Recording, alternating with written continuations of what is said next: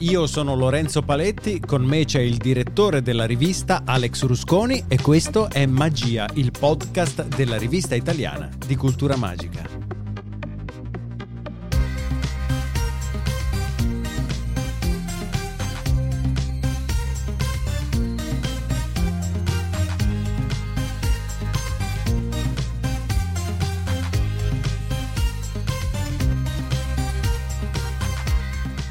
Oggi insieme a noi c'è Walter Maffei, illusionista, cabarettista e attore, con il quale ricorderemo Dominic Webb, il leggendario illusionista francese che ci ha lasciati nell'ottobre del 2019.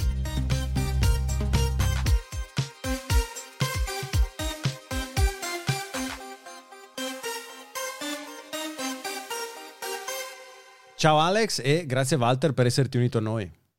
Ciao Lorenzo, ciao Walter. Ciao, ciao anche a te, ciao. Walter, siccome ho sempre paura di fare torto ai nostri ospiti con le mie presentazioni, ti chiedo se puoi presentarti da solo ai nostri ascoltatori che non ti dovessero conoscere. Allora, mi chiamo Walter Maffei, ho 51 anni Faccio magia da tutta la vita, ma di professione da 30 anni. Questo è il mio trentesimo anno, l'anno del Covid e l'anno dello stop con cui festeggio i miei 30 anni di palco, felicemente giù dal palco. Quindi questa diciamo che è un po' la mia, la mia formazione, poi arriva dagli anni 90, locali, tanti locali, quindi con, con contaminazioni di cabaret mm-hmm. e poi eventi. Sono stato poi a Disney, prima in America, poi a Parigi e via, insomma, ho sempre girato e fatto e dedicato la magia, la magia alla mia vita, ecco, diciamo. E a proposito di 30 anni di magia, sull'ultimo numero della rivista Magia hai scritto un toccante ricordo della tua esperienza con Dominique Webb, un grande dell'illusionismo francese che hai avuto modo di conoscere praticamente per caso. Il tuo incontro esatto. avviene durante una vacanza quando a 22 anni vedi appeso su un palo un poster che annuncia gli spettacoli di Webb e dei suoi collaboratori. E sul poster, questo mi ha colpito, eh, della tua ricostruzione non sono indicate date o località per lo spettacolo. Ma per, esatto. Eh, spiegaci perché Webb non aveva bisogno di presentazioni ulteriori e cosa ci faceva lì un prestigiatore francese in Spagna sulla Costa Brava. Infatti è quello che inizialmente mi chiedevo anch'io, no? Ho detto, ma perché questa locandina non riporta un, un, diciamo, degli orari, un indirizzo, no? un, dei riferimenti. Questa era un po' la mia. Poi ho capito poi perché lui, questo Dominic Webb, che io ignoravo, del quale ignoravo completamente l'esistenza, in realtà era famosissimo, aveva raggiunto celebrità televisiva in Francia, mm-hmm. proprio la grande, e quindi si era un po' ritirato lì, aveva comprato questo palazzo dove ha costruito, ricostruito eh, delle ambientazioni medievali con illusioni ottiche, eccetera, eccetera. E quindi il fatto che lui fosse così famoso all'interno di un palazzo, di una località così famosa, tra l'altro nella mia ingenuità credo fosse normale, quando uno è famoso e celebre non ha bisogno più del, del, in locandina di dover mettere dove sei, no? Nella mm. mia ingenuità credevo che quando uno appunto diventa ricco, famoso, e celebre, ha più bisogno di mettere il nome in locandina. dove... cioè, questa era proprio la mia ingenuità, perché in realtà era un'eccezione che mai più nella mia vita mi è ricapitato di rivedere una locandina che non riportasse un luogo, una data, un indirizzo, mai più. È stato un caso eccezionale, ma perché veramente Domenico Web era famosissimo, lì era famosissimo, e quindi siccome poteva ospitare solo 25 persone a sera nel castello, non faceva troppa pubblicità perché comunque arrivava sempre un sacco di gente certo. comunque arrivava e questo fatto era curioso ma non mi è mai più ricapitato poi anche se io ti dico credevo fosse un po' la routine certo, ok certo. sei famoso basta non più bisogno di scrivere in realtà non era così, quindi la mia ingenuità era insomma... Cioè, Webb ha trovato il modo per continuare a fare magia, ma alle sue condizioni, nel suo castello, dove tutto era sotto il suo controllo, il pubblico composto da un pugno di curiosi che si trovavano lì perché volevano vedere magia, cioè il pubblico ideale praticamente. Sì, esatto, esatto, una cerchia ristretta. E posso solo immaginare la condizione di eh, intimità, no? così mi viene da chiamarla, esatto. che si poteva generare negli spettatori trovandosi in un posto, io lo, da, da, dalla tua descrizione me lo immagino a metà tra spazio reale e, e attrazione di un parco divertimenti, no? dove niente potrebbe essere come appare. È vero, però era talmente fatto bene, veritiero, che era mm. davvero reale, sembrava veramente di entrare in un'altra epoca, varcando quel portone, quella... Poi lui già Dominique la sua famiglia, erano un po' così fuori dal tempo. E la cosa che mi ha affascinato è il fatto che lui si è ritirato, tra virgolette, lì, dopo aver fatto comunque anni e anni di magia, teatro, lui ha lanciato la magia all'Olimpia, è lui che ha portato la magia, la famosa magia all'Olimpia, mm. i famosi festival di magia all'Olimpia di Parigi, è stato il Web che li ha organizzati per primo. E quindi il fatto che lui fosse lì, si fosse un po' ritirato e chi voleva incontrarlo, chi voleva vederlo, doveva andare lì per forza da lui. Lui andava lì, chi, se volevi vederlo, conoscerlo, dovevi andare lì. E... E... No, no, ero curioso, qual, è, qual era il genere di spettatori che si trovava da Dominique? Cioè erano turisti eh. della costa, gente di sì, tutte sì, le nazioni? Turisti, sì, sì, turisti, turismo prettamente francese, perché essendo molto popolare in Francia erano prettamente francesi, mm-hmm. poi eh, la Costa Brava comunque è attaccata alla Francia, quindi comunque sono già tanti francesi in vacanza lì e quindi comunque era un po' una, un suo ritiro. Considera che si parla di 30 anni fa, il pubblico comunque era diverso, mm. oggi sembra la stessa tipologia di persone che vedevo lì all'epoca non ce la vedo oggi andare al castello mm. della magia. Mm. lo dico con rammarico, eh, lo dico con molta con tristezza nel cuore. E, e, pensa che la cosa proprio in questi giorni, in questo periodo, Dominic Webb mi ha ancora ispirato, seppur lui ora non ci sia più, è morto, comunque. Eh, io ho dato vita a un progetto che è appunto il Bosco Segreto, che è il mio bosco di casa mia, che si mm. affaccia sul lago, siccome non lavoriamo, siccome non si lavora quest'anno, non ci sono richieste, non ci sono comunque tutto bloccato, salvo qualche piccolo spettacolo, tipo stasera ho fatto questo sopralluogo per uno spettacolo che faccio sabato, però e quindi ho dato vita a questa specie di spazio nel bosco con oggetti magici, libri, eh, dove chi la gente vuole vedermi viene lì. Nel bosco dove? Se appunto volessero venire... A Biandronno, a Biandronno che è sulla pista ciclabile del lago di Varese, dove io abito, praticamente io ho creato un mio spazio e quindi chi vuole venire da me a vedere la magia viene lì. E quindi mi ispiro ancora un po' a Dominique perché ho anche riprodotto delle illusioni ottiche. Questo bosco ho creato una specie di percorso, anche ah. oggi ci ho lavorato, c'è proprio lavoro nel bosco e preparo una specie di... ci sono i folletti, le fate, eh, le illusioni ottiche che ti rimpiccioliscono, un po' una ah. cosa... Un po' e poi l'angolo pedagogico con tutti i libri, quadri proprio incorniciati mm-hmm. e la mia piccola conferenza sulla magia, le carte, la cartomagia, c'è Caravaggio per esempio. Quindi è, una, è uno spazio molto bello. Mi ispiro ancora a Dominique certo, in certo, certo. Mi ispiro a Dominique, io sto scrivendo su Facebook, io sono lì, se volete venire mi trovate lì, punto. Senza neanche dire troppo dove sono. Detto, sono sulla pista ciclabile, mi trovate, chiedete e mi trovate. Come, come Domenico, vedi, non hai bisogno di mettere il, l'indirizzo sul, sul poster ma perché lì mi conoscono tutti a casa mia, quindi Chiaro. se intorno al lago tu chiedi scusate dov'è il mago, tutti ti dicono vai di là. e, ti, e, quindi nel mio piccolo, nel mio piccolino, eh, si, riproduce, si, riproduce, un po' quello che accadeva con Dominique 30 anni fa, col suo castello, che gli dicono ah sì, vai là, è là, lo conosciamo il mago, sì sì. e tu che sei stato, anche se già con gli occhi di qualcuno che di prestigiazione ne sapeva qualcosa, seduto tra il pubblico del castello di Webb, come, come sì. ti sei sentito? Qual era la, il clima che si provava tra gli La scoperta assoluta, la scoperta della magia è stato per me un flash perché sebbene fossero anni che io studiassi magia, acquistassi libri e comunque avevo già cominciato anche a fare qualche spettacolo, io considero che mi ero appena congedato dal servizio militare nell'89, mm. quindi tra l'89 e il 90 mi ero comunque diciamo che mi ero, mi ero, così, avevo deciso di consacrare la mia vita al palcoscenico e di provarci, anche perché io prima ho fatto il cuoco, ho fatto l'alberghiera, quindi comunque ho lavorato. La mia adolescenza non l'ho vissuta, l'ho passata in un collegio prima a studiare, poi nei ristoranti a spadellare, a lavare pavimenti, poi a militare. e quindi certo. finito a militare, adesso ho detto ai miei, con un sacco di soldi in banca, tra l'altro avevo un sacco di soldi in banca, milioni e milioni in banca di lire, mm-hmm. ho detto ai miei adesso provo a fare quello che invece voglio fare nella vita, che non è questo. Quindi adesso mia, ho bruciato la mia adolescenza, l'ho buttata via. E, cioè, buttata via no, perché si impara sempre formativa comunque. Però è stato quello il momento in cui ho deciso. Quindi per me quell'incontro nel 91, eh, sebbene fossero anni che studiassi magia, è stato la, vero, la vera apertura nel mondo della magia. Io ho visto davanti ai miei occhi materializzarsi quelle illusioni, quelle immagini che vedevo sui libri, eh, anche nell'iconografia magica, la levitazione, la donna tagliata a metà, poi tutto così vicino. Certo. Tutto così a contatto, era, era, incredibile, vedevo le manipolazioni, le palle Excelsior, tutte le, le, le immagini classiche della magia viste lì. E poi la cultura, cioè Dominica era un pozzo di cultura e quindi avevo capito quanto fosse importante. Questa cosa mi affascinava, Mm-hmm. Cioè la sua, la sua conoscenza di mago colto mi affascinava e quindi per me è stato importante questo input, bisogna, bisogna, bisogna imparare, bisogna studiare, bisogna sapere le cose, anche una cultura generale certo. che non riguardi per forza la magia, bisogna conoscerla, bisogna studiare continuamente. Questo è un input che mi è arrivato da Dominique, proprio quindi per me è stata proprio la scoperta vera della magia con Dominique. E di fatti eh, dopo un paio di anni in cui ti sei dedicato a perfezionare la tua prestigiazione, sei tornato al castello e hai cominciato a lavorare lì.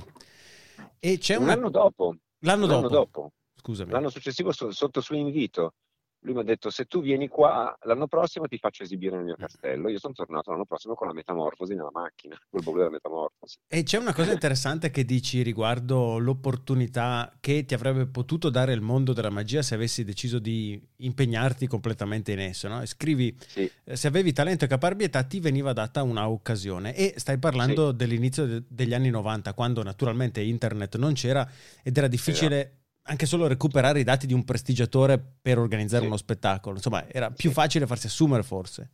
Quindi diciamo sì, che... Sì, era facile. Sì, sì, esatto. Diciamo che da un lato l'arrivo di internet ha dato modo a tutti di farsi notare, ma d'altro canto, proprio perché la concorrenza è mm, infinita, illimitata, tutta nello stesso posto, è anche più difficile brillare in questo contesto. E potendo scegliere, tu faresti cambio. Cioè, meglio l'epoca di internet oppure i tuoi tempi, quando i contatti erano pochi e dovevi sudarteli? Allora, a me piaceva molto di più prima perché giustamente lavoravi se eri bravo e non se vendevi fumo, perché mm. adesso vedi bene che sono tutti a guardare internet, i social network, sono tutti, tutti maghi, tutti musicisti, tutte modelle, tutti coach. Mm. Sì, bravi, ok, però poi eh, devi avere anche un bagaglio, un'esperienza, una, una, non so come dire, era un momento quello in cui veramente se non sapevi, cioè se non eri bravo comunque non lavoravi, poi lavoravi tantissimo, magari eri inesperto, infatti l'ho scritto nell'articolo, che comunque mm. era difficile per i contatti, se tu eri bravo, bravino, comunque un impresario ti teneva stretto, ti teneva stretto e ti faceva lavorare. Soprattutto non c'erano quelli che ti scavallavano, quelli che fanno i furbi, no? che vanno e lasciano il contatto, sai oggi quante volte capita certo. che comunque venga, eh, diciamo una volta c'erano i famosi eh, sei gradi di separazione, no? Sì. Adesso è uno, il grado di separazione sì, è uno. Sì, e quindi e quindi questo ha creato anche della disonestà nel campo teatrale, dello spettacolo, anche della magia. E sono cambiati i tempi, anche se io sono un progressista, a me piace il progresso. Io sono un tradizionalista, ma non disegno progresso, anzi, mm. io meno male che in questi ultimi dieci anni, 15 anni, grazie ai social network, io mi sono, sono un po' uscito dall'anonimato, mi sono fatto conoscere al pubblico, ai maghi, ho fatto un percorso che senza i social senza internet non avrei potuto fare. Quindi diciamo che mhmm, sono due epoche talmente diverse, due epoche talmente diverse che non si possono neanche paragonare, certo. non si possono neanche paragonare. Quindi non posso dirti se era meglio prima. A me piace più perché sono un romantico, ma non perché ero più giovane, attenzione, mm. perché era più bella la società, c'era più attenzione verso le arti, più, più sai, una volta la gente guardava la locandina, si, si affezionava a un artista, ti seguiva in altri locali, in altri posti, trovava, tornavano, era proprio più una dimostrazione, era più gratificante. Mm. Adesso si brucia in fretta, vai a Tu sì che vale, sai 24 ore di like su Facebook e giorno, dopo domani sono già dimenticati. Certo, sei sparito. E, bah, insomma, non, non, è una cosa, eh, che infatti io non sono mai andato a un talent show per quello, per esempio certo. sono dei pochissimi, forse uno dei pochi che non sia andato a un Tu sì che vale, sono Italia's Got Talent, perché concettualmente mettermi davanti a quattro persone che devono dirmi sì, tu sei bravo, tu vali. Ma no, lo deve decidere il pubblico, non tu che sei comunque Gerry Scotti, certo. Mamucari, per amor del ciò tutto il rispetto. Cioè lo trovo concettualmente sbagliato per un uomo di 50 anni. Sì, presentarmi sì, sì. davanti, capisci? Non, no, no, è, quello che non, è quello che non mi, non mi piace oggi, è questo che non mi piace, è questo dove, dove tutti ti possono giudicare e, e, ignorare che hai 30 anni di lavoro alle spalle. Ma sti cazzi, aspetta, aspetta, Chiaro. aspetta, eh no, aspetta. Alex, sono curioso di sapere anche cosa ne pensi tu di, di questa nuova generazione di illusionisti, perché so che stai preparando eh, il workshop magico per il CICAP Fest e se non sbaglio nel, nel bouquet che ci presenterai ci sono dei giovanissimi che sono nati sostanzialmente su internet. Assolutamente. Io intanto volevo dire che sono l'unico prestigiatore italiano oltre a Maffei che non è mai andato in talent e che mai ci andrà per, per le stesse ragioni che ha, che, che ha elencato Walter. E, e, ti dirò che io sono forse ancora più tradizionalista di Walter, anche per il mio background un po' da storico, no? quindi io se potessi scegliere un'epoca in cui vivere sceglierei probabilmente l'epoca a cavallo tra l'Ottocento e il Novecento, non c'era neanche la televisione, era tutto completamente diverso, ma come giustamente ha detto Walter, bisogna guardare al progresso e al futuro con ottimismo e non si può negare quelli che sono i tempi di oggi. Ed ecco perché, come tu dicevi, per il prossimo workshop di magia, del quale sono responsabile, io ho selezionato anche Jack Nobile, Hyde, che sono personaggi, ragazzi di meno di 25 anni, che sono nati grazie alla rete e grazie a YouTube. Ora, su Jack Nobile, purtroppo, come sempre succede, c'è un fortissimo pregiudizio. Moltissimi prestigiatori sento che ne parlano male, ha rovinato la magia. Io sono totalmente in disaccordo con questo pregiudizio, co- come con tutti i pregiudizi. Cioè, avere un pregiudizio vuol dire giudicare senza sapere di cosa si sta parlando. Jack Nobile è un ragazzino che ha iniziato su YouTube in maniera incosciente, ingenua, quando aveva 16 anni, ma che poi si è formato con Danida Ortiz, con Juan Tamariz, con personaggi straordinari ed oggi è un bravissimo prestigiatore, un bravissimo docente di prestigiazione sul web. Ovviamente il suo target sono altrettanti ragazzini di 15, 16, massimo 20 anni e i 900.000 e passa follower di Jack Nobile non sono eh, bruscolini, sono tante persone e tanti ragazzi ed ecco perché penso che Jack Nobile stia facendo del bene alla magia, perché a differenza di quelli che parlano tanto ma poi parlano soltanto a loro stessi, Jack Nobile riesce ad avvicinare le nuove generazioni alla prestigiazione, quello che non è riuscito a fare per esempio il club più importante italiano di prestigiatori, che eh, bene o male vive ancora su quelli che sono i, i soci storici, quello che non riescono a fare neanche i piccoli club magici locali, perché se prendiamo un qualsiasi club magico, io mi ci metto per primo, sono presidente di un club magico, i ragazzini giovani sono assolutamente una minoranza. Ebbene, Jack Nobile sta facendo questo. E allora non possiamo ignorare questa cosa, non possiamo eh, rinnegare quello che sarà probabilmente il futuro della prestigiazione. Ed ecco perché io ho scelto Jack Nobile insieme ovviamente ad Heidi, insieme a Mad Merkson, ad altri ragazzi giovani della prestigiazione e li ho uniti chiaramente poi a personaggi che invece hanno un background molto diverso, come Diego Allegri, Davide Calabrese, Raul Cremona, cioè Scimemi, che sono gli altri protagonisti del workshop, per far capire che la magia in realtà è un qualcosa che accomuna tutti, ci sono modi diversi di vederla, perché ci sono generazioni diverse che l'hanno vissuta in modo diverso, ma la passione per la prestigiazione è una sola ed è quella che deve vincere, secondo me, ed è questa la filosofia del workshop eh, del CICAP Fest di quest'anno. E io devo spezzare una lancia a favore di internet perché eh, con Alex ormai ci conosciamo da 15 anni. ci siamo conosciuti proprio perché io mi sono iscritto al, al club magico di cui all'epoca era vicepresidente e, e, quando sono arrivato al club mi ero già fatto un anno e mezzo di cultura su internet, in quell'epoca in cui cominciavano a nascere i, i siti dedicati completamente alla, uh, vendita di giochi, no? sai, esclusivi Bellusionist, Euro 11, quei posti lì. E, e, penso che tanti ragazzi giovani, anche più giovani di me, ormai io non sono più un ragazzo, continuino a trovare su internet un nuovo spunto per cominciare a studiare magia che certo. che poi magari sfocia appunto nell'iscriversi in un certo. club, nel cominciare a leggere libri, eh, nell'approfondire in altra forma l'arte. Ora è chiaro, eh, come tu stai dicendo, Lorenzo, che ovviamente internet non è sufficiente.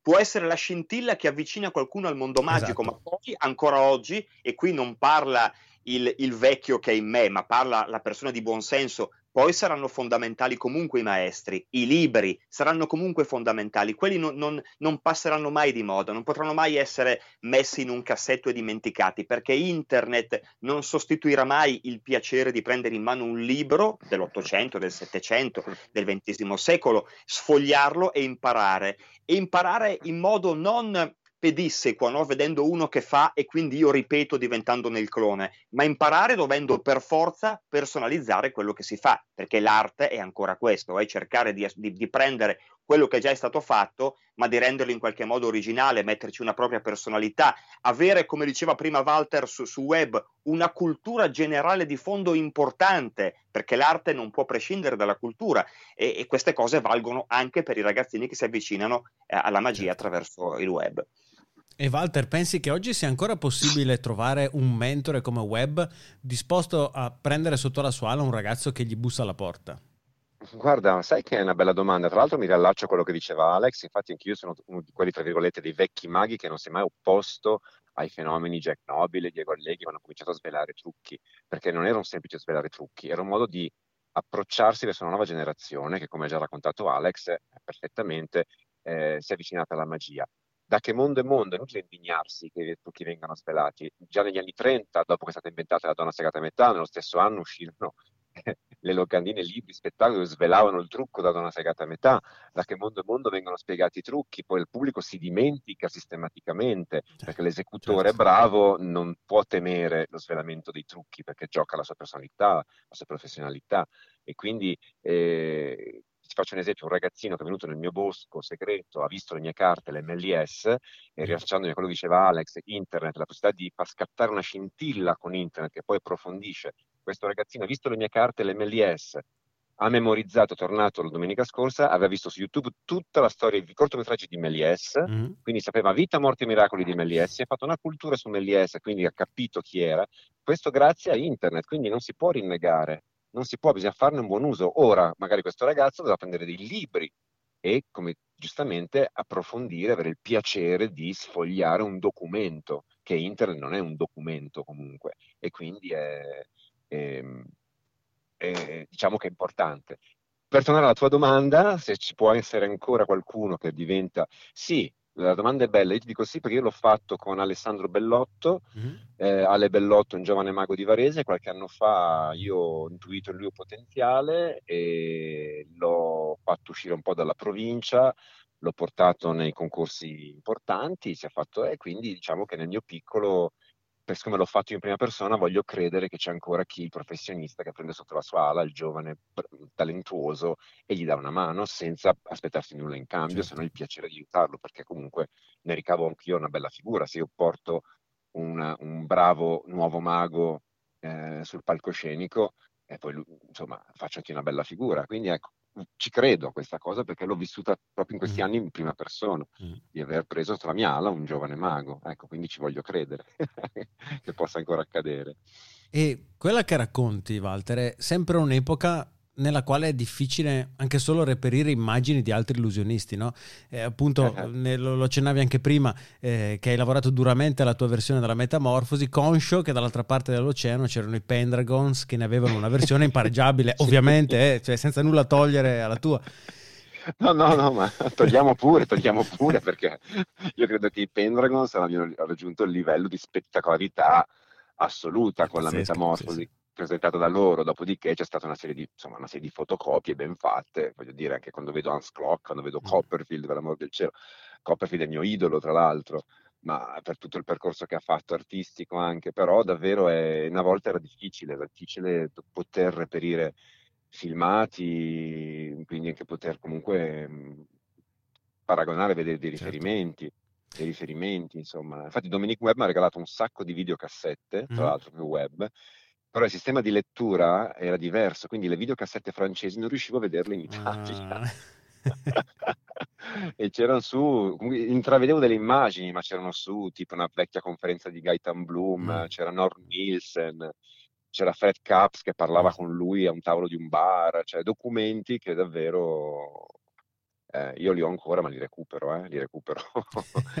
li recupero. Però questo era affascinante, questo era affascinante, rendeva affascinante cioè io quando ho incontrato nel 94 davanti ai miei occhi mi sono trovato Norm Nielsen, Channing Pollock, tutti quei maghi che vedevi sui libri mm. regolarmente, mm. eh, faceva un gran bel effetto, faceva un gran bel effetto, cioè avevi davanti la storia della magia di quel momento comunque, e quindi era, non era come vedere uno famoso adesso, cioè io certo. vedo che è gente disincantata, anche il ragazzino magari vede il mago famoso, ma non, ha, non, gli incute lo stesso fascino, non so, lo stesso timore quasi, mm. no? lo stesso, questa cosa qua, insomma, ha disinibito, molto più disinibito oggi il ragazzino, il, il giovane, molto più disinibito, molto, molto. È la sua epoca, del resto questa, è la sua epoca. Nonostante, eh, e nonostante appunto sapessi che c'erano per esempio i Pendragons dall'altra parte dell'oceano, hai continuato a lavorare al tuo numero per perfezionarlo. Sì, e sì, dici sì, che al tempo viveva in te una sana incoscienza che scrivi fu indispensabile per ottenere quello che desideravi. E quindi mi viene da chiedermi, parlando alle nuove generazioni, dove pensi che si trovi la linea che separi l'incoscienza sana dalla follia? Cioè, qual è ecco, quella cosa che questa... dici no, questo non posso farlo, cioè, questo, questo mi rovina, non è che, che è un, una scommessa. Ma questa è una cosa che ragioni e che realizzi col senno di poi, perché giustamente sul momento, io per quello che dico, quello che ho scritto è vero, ero veramente un folle. Io non posso immaginarmi oggi come oggi entrare al Crazy Horse di Parigi e chiedere di parlare col direttore artistico perché voglio lavorare lì capisci? Non lo farei oggi che ho 50 anni, potrei... l'ho fatto quando avevo 22 anni, io vado a Parigi con tutta la mia nonchalance, io entro a Crazy Horse e chiedo scusi posso parlare con Alain Bernardin? Cioè, ma è follia. Certo, cioè, prego, se siete qui, lo spettacolo stasera è... lo paghiamo sì, noi. Poi, poi, esatto, mi hanno pure lasciato lì invitato, dici vabbè io non lo so. E tra l'altro tutti gli appuntamenti, io ricordo negli anni 80 appuntamenti a Canale 5, nelle tv che prendevo con il telefono a gettoni, io passavo ore col telefono a gettoni a far telefonate, a martellare persone, cose che io oggi come oggi non, non, non, non riuscirei mai a fare. E quindi era quella, la definisco sana follia perché mi ha portato a cose buone. Col certo. senno di poi la definisco sana perché quella follia mi ha portato a cose buone. Certo. Se mi fossi rovinato sarebbe stata una follia malata, avrei fatto delle cazzate quindi la definisco sana perché alla fine mi ha portato tante cose belle, quella follia sì, che sì. se non avessi avuto non avrei mai ottenuto queste cose nella vita. E tu Alex, mai. cosa ne pensi? C'è un limite oltre il quale non si dovrebbe spingere un prestigiatore alla ricerca del successo, in generale, insomma, del, del, del vivere di, di ciò che ama?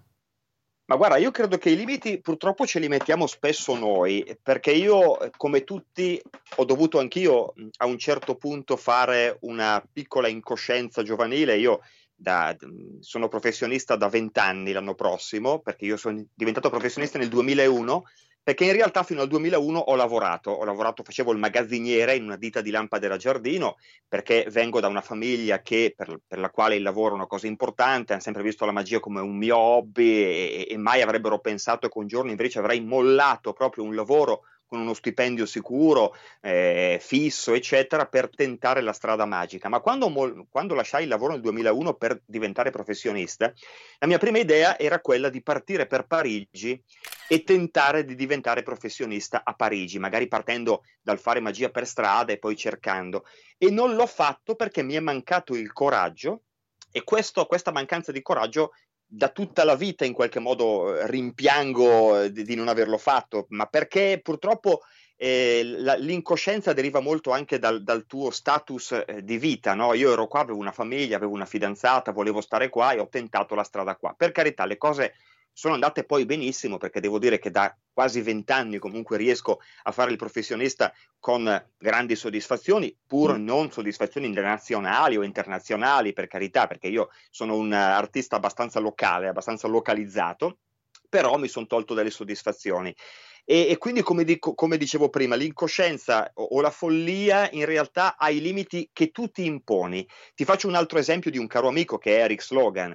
Eric Slogan ha fatto delle cose veramente incoscienti nella sua vita. Eh, ha, ha, acquistato il flying da John Gone, cioè il volo, nel 93, poco dopo eh, l'esecuzione di Copperfield, eh, indebitandosi fino al collo per acquistarlo perché costava tantissimo. E, pu- e quella è veramente un'incoscienza vera, perché anche lui era comunque agli inizi Eppure questa cosa nel corso del tempo, anzi nel corso di pochi anni, poi ha pagato e ha pagato in maniera sproporzionata rispetto a quanto gli è costato, perché è diventato una star internazionale, eh, si è comprato altri due flying nel corso del tempo. Cioè io credo che il limite ce lo mettiamo noi e spesso purtroppo non superiamo, diciamo così, non riusciamo a fare quello veramente a cui magari eravamo destinati proprio per questi limiti. Cioè io ancora oggi mi chiedo, ma se nel 2001 invece di dedicarmi al professionismo locale fossi partito davvero per Parigi, oggi dove sarei? Magari sarei tornato dopo un anno eh, nella ditta di Lampada della Giardino e farei ancora il magazziniere, o forse chissà, forse farei qualcos'altro, forse in Francia, per esempio, la mia passione per la storia e per la cultura mi farebbe vendere molti più libri di quanto ne vendo nell'ignorantissima Italia magica. Non lo so, bisognerebbe avere la macchina del tempo per capire queste cose. Che bello, che bello, che meraviglia. No, ma ha ragione, infatti la follia è quella di... Io invece prendevo tutte queste possibilità come delle opportunità che non sarebbero più tornate. Cioè, quando è arrivata l'opportunità di andare in America, a Orlando a lavorare, stare lì un anno, per me era un'opportunità, cioè sarebbe stato folle non approfittarne da mm. parte mia, cioè io ragionavo in quel modo lì. Ecco, quindi poi la follia soggettiva, ognuno la vive in maniera. Certo. Tra, l'altro, Alex ha mandato proprio un articolo per il prossimo numero sulla creatività, lega- la creatività legata alla follia. quindi, insomma. A tema. A tema proprio, sì, sì, è vero. È bello, bello. Dopo quell'estate passata nel castello di Webb, perdi tutti i contatti con Dominique per anni, solo per reincontrarlo casualmente eh, quando ormai sì. avevi fatto della prestigiazione il tuo lavoro.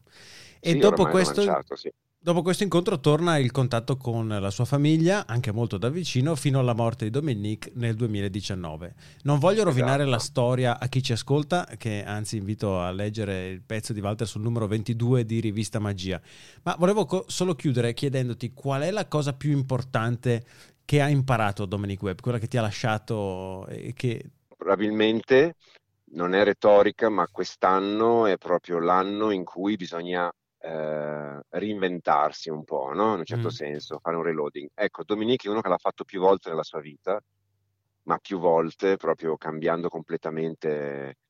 E questo è la cosa che proprio mi ha dato più stimolo, cioè che comunque qualsiasi cosa accada, comunque non sarà mai finita, ci sarà sempre un altro inizio, un altro inizio. Ecco perché non mi spaventa questo momento storico, in tutte le sue difficoltà eh, che mi sta portando.